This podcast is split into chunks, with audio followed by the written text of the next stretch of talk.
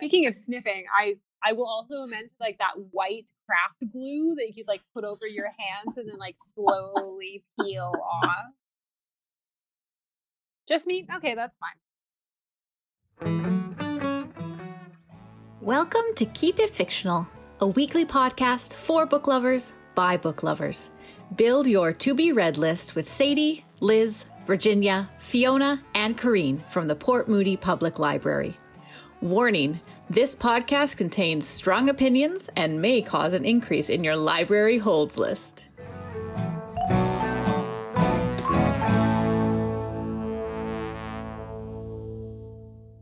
Welcome back to our Keep It Fictional podcast. I think last week we talked about our favorite thing about fall books, obviously. I know fall is also, especially September, is also a time where people think about back to school. So we're going to do an episode of books that are set in school or that feature school or that talks about school life and all that. Before we start, what is your favorite school supply? Oh, definitely the pens. Pens okay. in all kinds of colors, in all kinds of nib sizes. Okay. Thin ones and then the thick ones. Pens you can doodle with, pens you can write with. I'm serious about pens. Moving on, Corrine. Um, I'm actually gonna go if I'm going if I'm thinking back to when I was actually going to school, um, full foolscap. You know, like the the lined paper, something about it being all like blank and fresh and new, just like excited. All the potential of all the things that you exactly. will be writing. Exactly. Yeah, yeah. Fiona, how Mm-hmm. about you? Um, probably notebooks or backpacks if that's allowed to count. Sure. And Sadie? Um, thinking back, definitely pencil crayons. Love me a good set of pencil crayons. Oh. hmm Uh, but now daytimers. I always love buying a good daytimer so that I can plan everything, write out my calendar. Yeah, I like structure. And you, Virginia, what was your favorite school supply? I think when I was back in Hong Kong, you actually get to buy books. And it's like one of those like bookstore where you can't really browse because you're not allowed to, but like it's like a counter basically, and then you just give like tell them what school you're from and what what um you know like what grade you're in, and then they just give you all brand new books. That sounds dreamy. Yep. Yep. You just sniff the book like Oh, so new- good. Oh, speaking of sniffing, I I will also amend like that white craft glue that you could like put over your hands and then like slowly peel off. Just me? Okay, that's fine. Nope. Nope. Mhm. Nope. Anyways,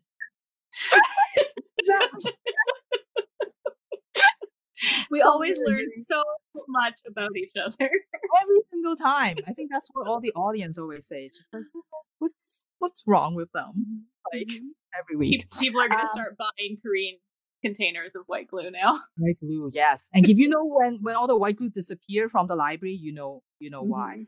Hmm. so let's talk about books. And I think Sadie has a very school school book here. So I love back to school. I September is one of my favorite times of year because it is fall, but also because I love back to school. And even now that I am no longer in school, I still love like the energy of going back to school. Uh, so this is a very exciting week for me, and I am going to be talking about Ninth House by Leigh Bardugo. Uh, Leigh Bardugo has mostly written YA books. Uh, she has two series, um, kind of interconnected series uh, for YA, which I have absolutely loved as well. Uh, and this is her first adult um, series. And so this book takes place, the school in question is Yale University. And the ninth house in question is the ninth secret society at Yale University. So everyone or many people have heard of the eight secret societies at Yale University. This includes the Skull and Bones, the Scroll and Key, the Book and Snake, the Wolf's Head, Manuscript, Aurelian, St. Elmo's, and Berzelius. So these are the eight secret societies, eight houses of Yale University. As far as I know, they actually exist. So this is not fictional. So this book revolves around the ninth house, and it tells the story of Alex Stern. And Alex has not had a great life. Uh, she ended up dropping out of high school. She's now living with her drug dealer boyfriend, friend of hers, Helly, as well. They're not really doing that good. Um, she sort of knows that she's not going anywhere in life until she wakes up in the hospital as the sole survivor of a massive murder. Helly has been killed. Her boyfriend has been killed. Everybody who was in this house has been killed except for Alex. She is found there and she was the only one that survived. She wakes up and the dean of Yale University is at her bedside with an offer for her he tells her that if she comes to Yale and joins this ninth house, which is called Lethe, L E T H E, then he will give her basically a free ride in Yale. So she doesn't have to pay for anything. She doesn't have to apply. She just gets to kind of leave her her um, old life behind and try for a new life at Yale. So she decides that she she will do this, and she goes to Yale and joins this secret society called Lethe. Uh, one very special thing about Alex is that she has always been able to see what are called grays. This book does have magic in it, and grays are ghosts. So uh, Alex has always been able to see ghosts, and this is one of the reasons that they would like her to join this secret society.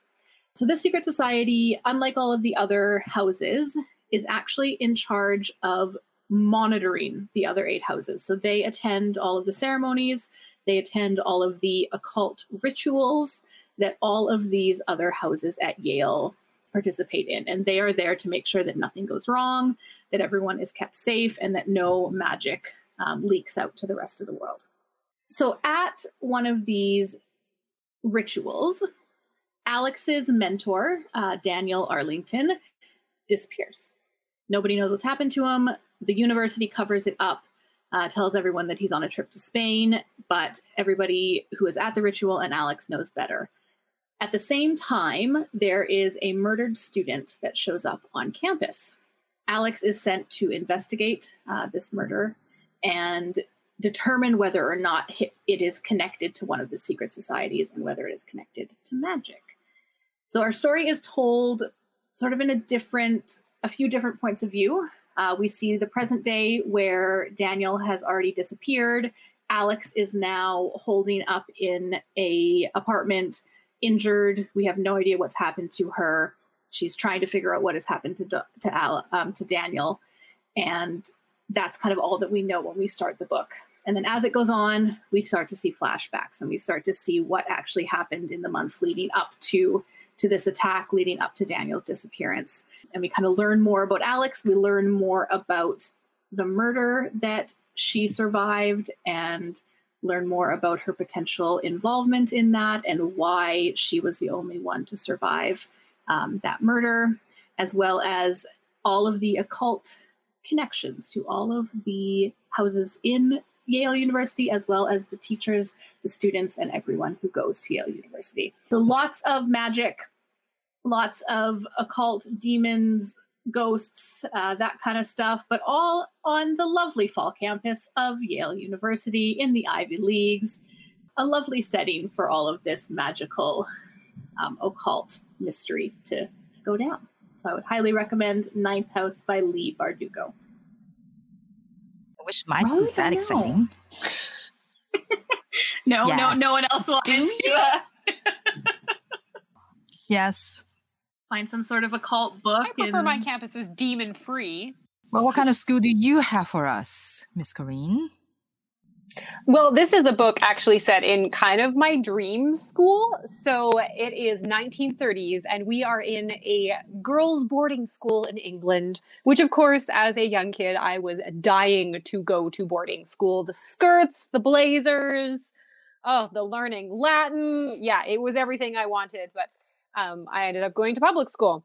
So it's the 1930s, and newly arrived to the boarding school of Deep Dean is Hazel Wong, and she is newly arrived from Hong Kong. Her father is an incurable Anglophile, um, and he just loves the idea of his daughter going to a boarding school like they do in the books that he reads. And so she kind of puts up a brave face and goes to this new school in this new country. Um, but inside, she despairs. The food is terrible. Uh, the weather is terrible. The people are pretty full time terrible the only kind of interesting thing at the school so far as she can see is that there is one other person at that school who is kind of hiding what they are inside. And that person is Daisy Wells. Now, Daisy Wells is blonde and outgoing and seemingly a bit simple, but in every way is the flower of British maidenhood. Gentle, simpering, and just so excited to be here. But Hazel is observant, Hazel is sharp, and she knows that Daisy is not who she pretends to be at school. Daisy is instead a bit of a bossy boss um, with a very, very sharp mind. She's incredibly intelligent, um, as is Hazel, and they kind of bond over their mutual love of solving mysteries and observing people and trying to discover all of their secrets. And so to this end, they found the Wells and Wong Detective Agency. It's been a while since they founded their detective agency and they have yet to get like a real case because there is not a lot of crime that happens in a girls boarding school in the 1930s in the middle of nowhere. Thankfully, or unthankfully, depending on where you are in this situation, one day when Hazel forgets her sweater in the gymnasium and has to run back after the rest of the class is empty, she stumbles upon the bloodied body of her science teacher, Miss Bell, lying in a pool of blood all alone. Shocked, aghast, um, Hazel runs out of the room to find Daisy, her best friend, and to find the headmistress of the school. But when she brings them back to the gymnasium to show and help, the body is gone. And the gym is sparkling clean. So both Hazel and Daisy are going to first have to solve the mystery of what happened and who happened to their science teacher, and secondly, convince everyone that this crime actually happened in the first place. So I love this is a series. It is published in Canada and US. The first book is called Murder is Bad Manners. In the UK, it was published as Murder Most Unladylike. And it is uh, nine book series. It lately just ended. The last book has been published in England. Um, they are still kind of catching up here in North America, but I maybe went and ordered all of these as my quarantine present to myself to read later.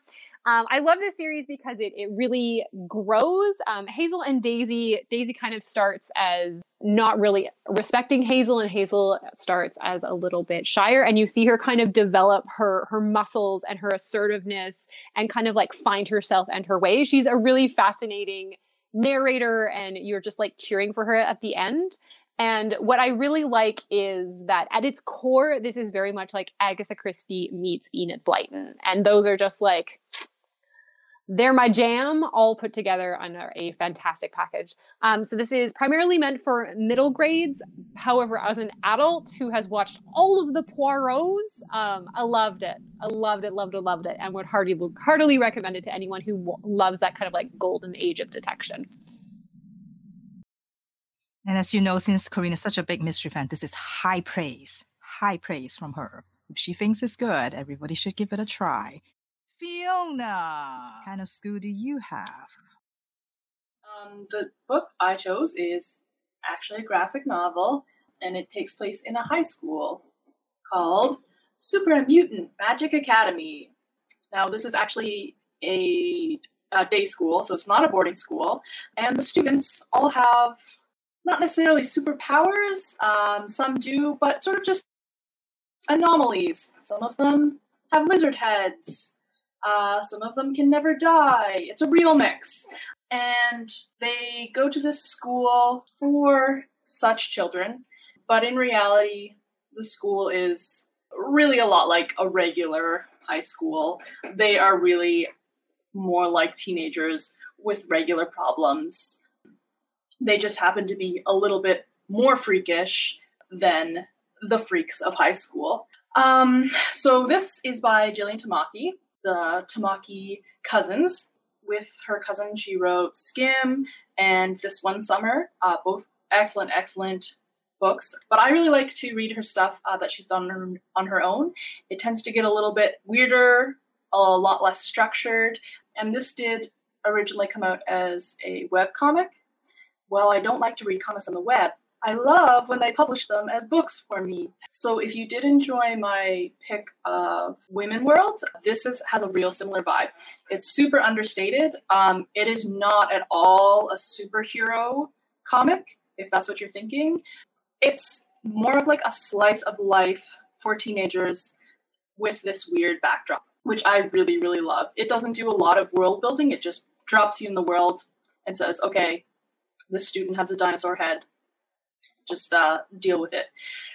So Marsha is our lead character, and she has a deep, deep crush on her best friend Wendy, and is just suffering through high school uh, with the fact that she can't really tell Wendy, and she just has a lot of angst coming out of this. They spend all their time together. Uh, they're great friends, but it is very clear that they have different uh, expectations from their friendships or different desires from their friendships. Um, there's also Adam, the everlasting boy, who can't die, or when he does die, he's just rejuvenated. There's Gemma and uh, Frances, and Frances, to my knowledge, doesn't have any superpowers. Uh, she just is really into art and performative art. Um, and Jenna, Gemma's sort of her like simple best friend who uh, follows her around and comments on her ridiculous performative art pieces.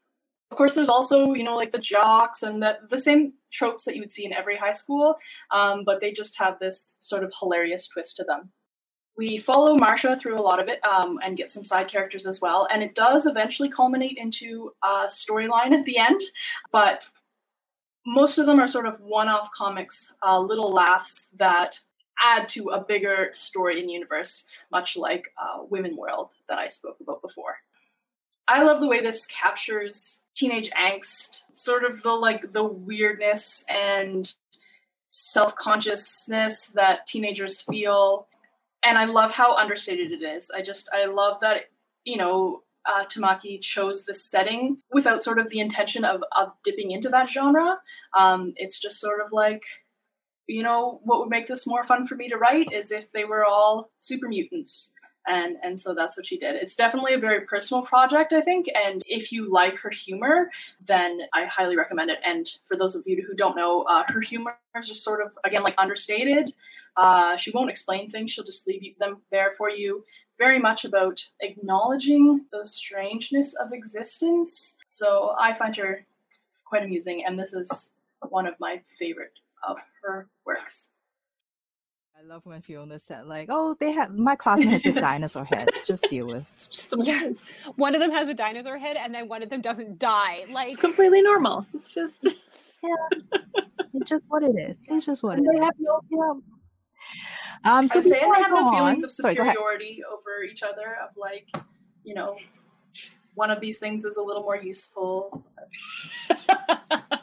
well, I mean, obviously the dinosaur, The head. dinosaur head, obviously. versus immortality. yeah, yeah, yeah. I think I think we all know which one people would pick in that situation. Mhm. dinosaur head. Um, before we go on, in high school, we're kind of stuck reading a lot of books that we don't get to choose, not like our book chat. So, what are some of the books, or give you give you have a favorite book that you read during high school that you're like it's not of your choice, but you were forced to read it, but it still turns out to be okay. So, Fiona, I don't know if this counts because I did. I, I, I feel like maybe our teacher gave us a list and let us choose from that in grade 10. And I chose Watership Down off, off of that list. Um, and until like, I don't know, maybe five years ago, I would have said that was my favorite book. I loved it. Nice. I never nice. read the book, but the movie, the movie terrified me. So creepy. Yeah, I think that's why I just didn't want to engage with that at all anymore because the movie was so terrifying. but maybe I should try it now. If if that freaked you out, um, and you didn't enjoy that experience, then uh, I would say don't. no, I was also very young, though. I feel like I may have seen it younger than I should have. Yeah. The book is beautiful, really beautiful. What about you, Sadie? What have you read in high school that you actually Hmm. So again, I feel like there was a list, and I really didn't want to read the other books on the list, is what I remember. And so I read the Chrysalids, and I actually really, really enjoyed it. And, and if you ask me to describe what it's about now, I have I cannot remember at all. But I just remember actually wanting to read it when I was reading it, not having to force myself to sit down and just get through it. Um, so yeah, Chrysalids. I think John Wyndham is the author of that one and uh, then I also I'm a huge Shakespeare fan, so I loved. We read Macbeth, we read Hamlet, and I think Macbeth is my all-time favorite Shakespeare play ever. So I really enjoyed reading that. Well, it's nice to hear that the school system has changed because there was definitely no choice when I was there. choice. What is this? You know, everybody reads the same book. What are you talking about? Corinne. Um, we did a lot of Canlit, which I feel has made some of the issues that I might have with Canlit. But the one that I really remember having like a powerful impact was uh, Joy Kogawa's Obasan. Um, I remember reading that in class and just like openly weeping, which is of course what you want to do in high school in the middle of English class is just start crying.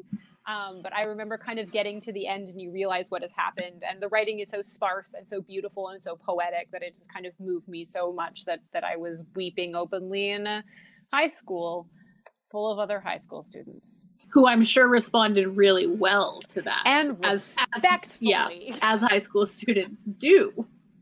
Liz. I feel like my high school literature experience has been very different from all of yours so far. Um, first off, no choice whatsoever.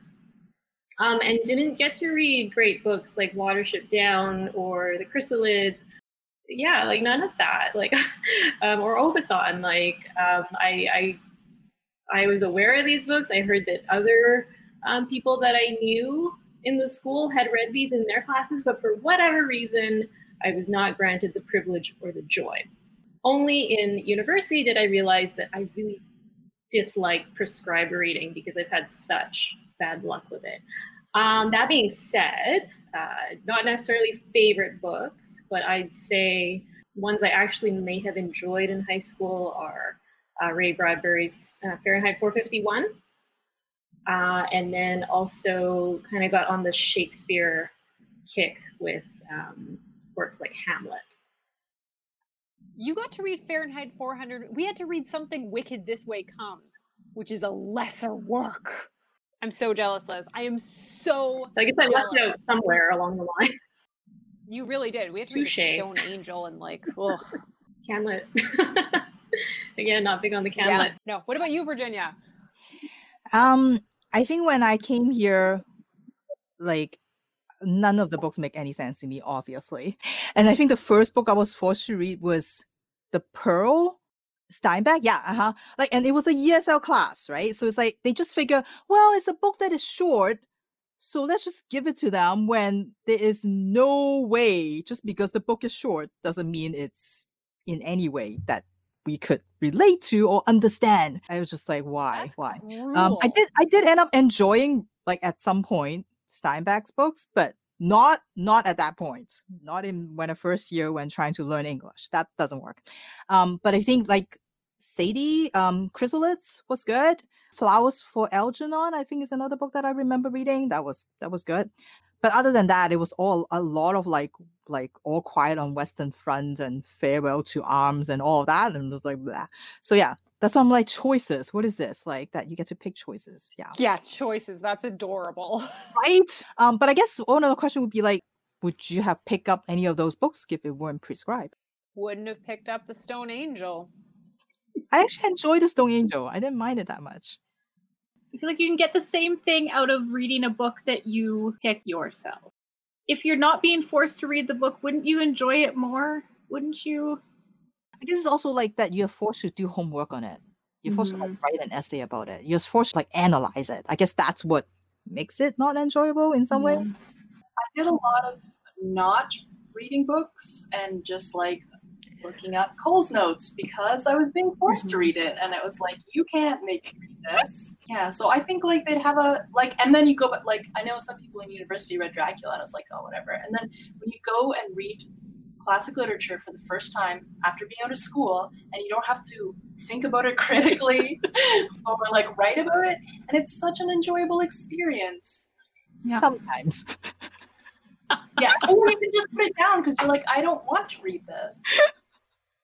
Yeah, true. All right. Anything else about high school books? Fond memories. The only memory that I strongly have is that we had to do a group project about something wicked this way comes, and ours was about the main character's development over the course of the book. And I was paired with someone who had the idea that at the beginning the character was like dough, and then by the end he was bread because he had been baked and developed by the end and then distributed fresh baking to everyone in our class. I was gonna say, did you bake bread for your presentation? I didn't because I thought it was a cheap gimmick, but we got an A, so That's, That's kind of morbid. I learned Yeah, how kinda this. I learned how the system worked. It's symbolic. I feel like if you focus on the symbolism, then Yeah. I'm sure we can talk about this. We could talk about this all day, but when that person got to university, or if they went to university, I'm sure they had a rude awakening of like, I want to make all in analogy. the first time they brought homemade muffins to their English class, it just didn't go over the same way.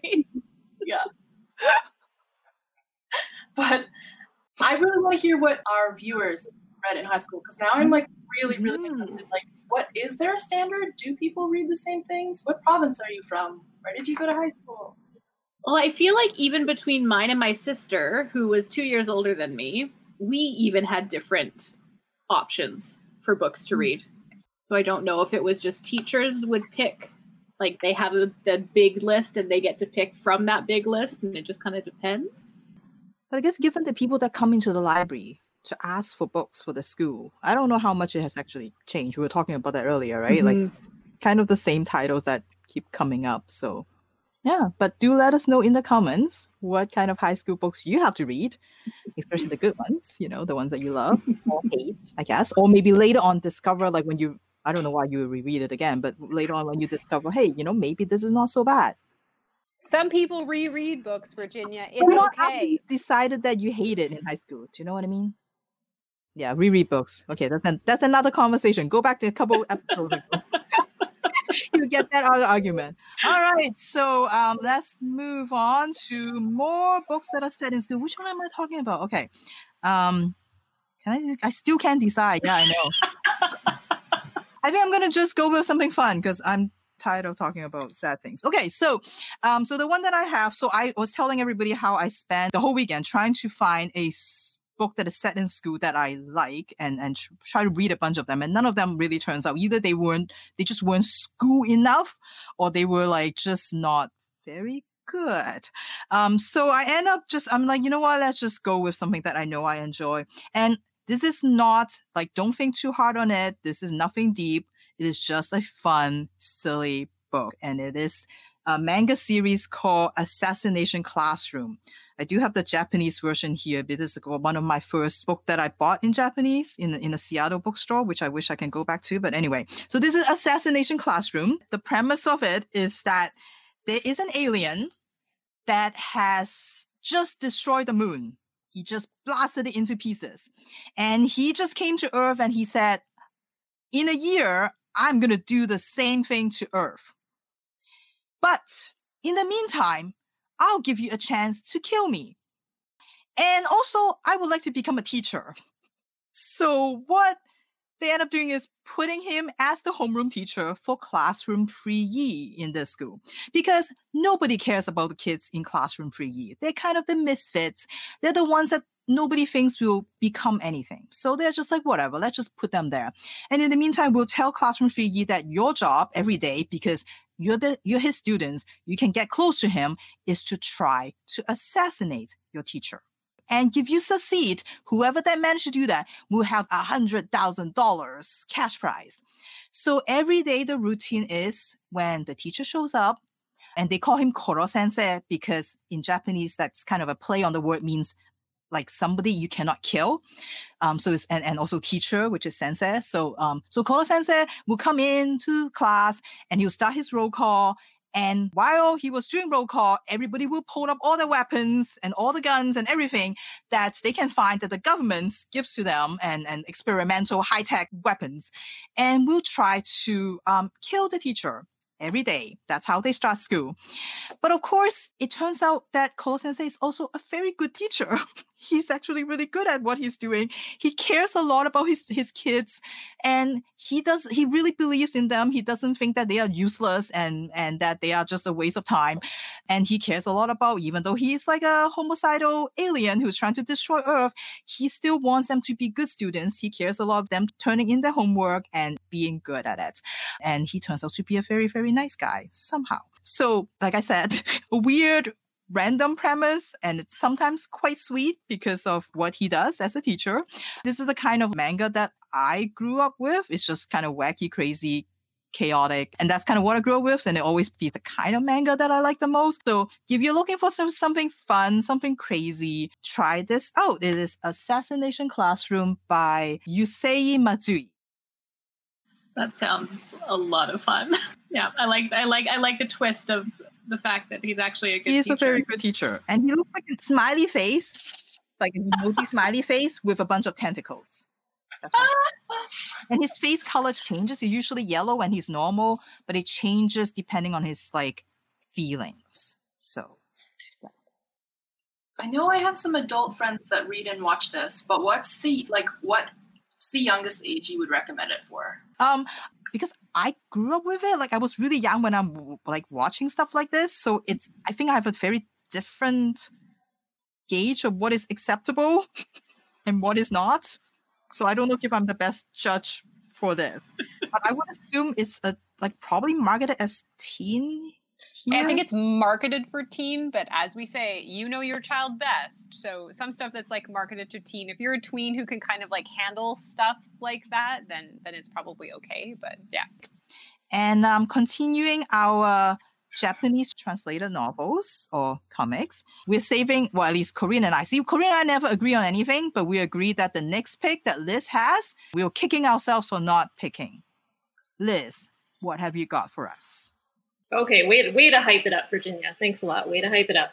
Uh, so this is a uh, book originally written in Japanese that was translated into English, and it's called Confessions by Kanae Minato. And this book is bananas in its own way. So no aliens here, but uh, it is quite the psychological thriller. This book does primarily take place in a school, a middle school, where one of the teachers is named Yuko Moriguchi. She's a single mother, and her pride and joy at home is her four year old daughter.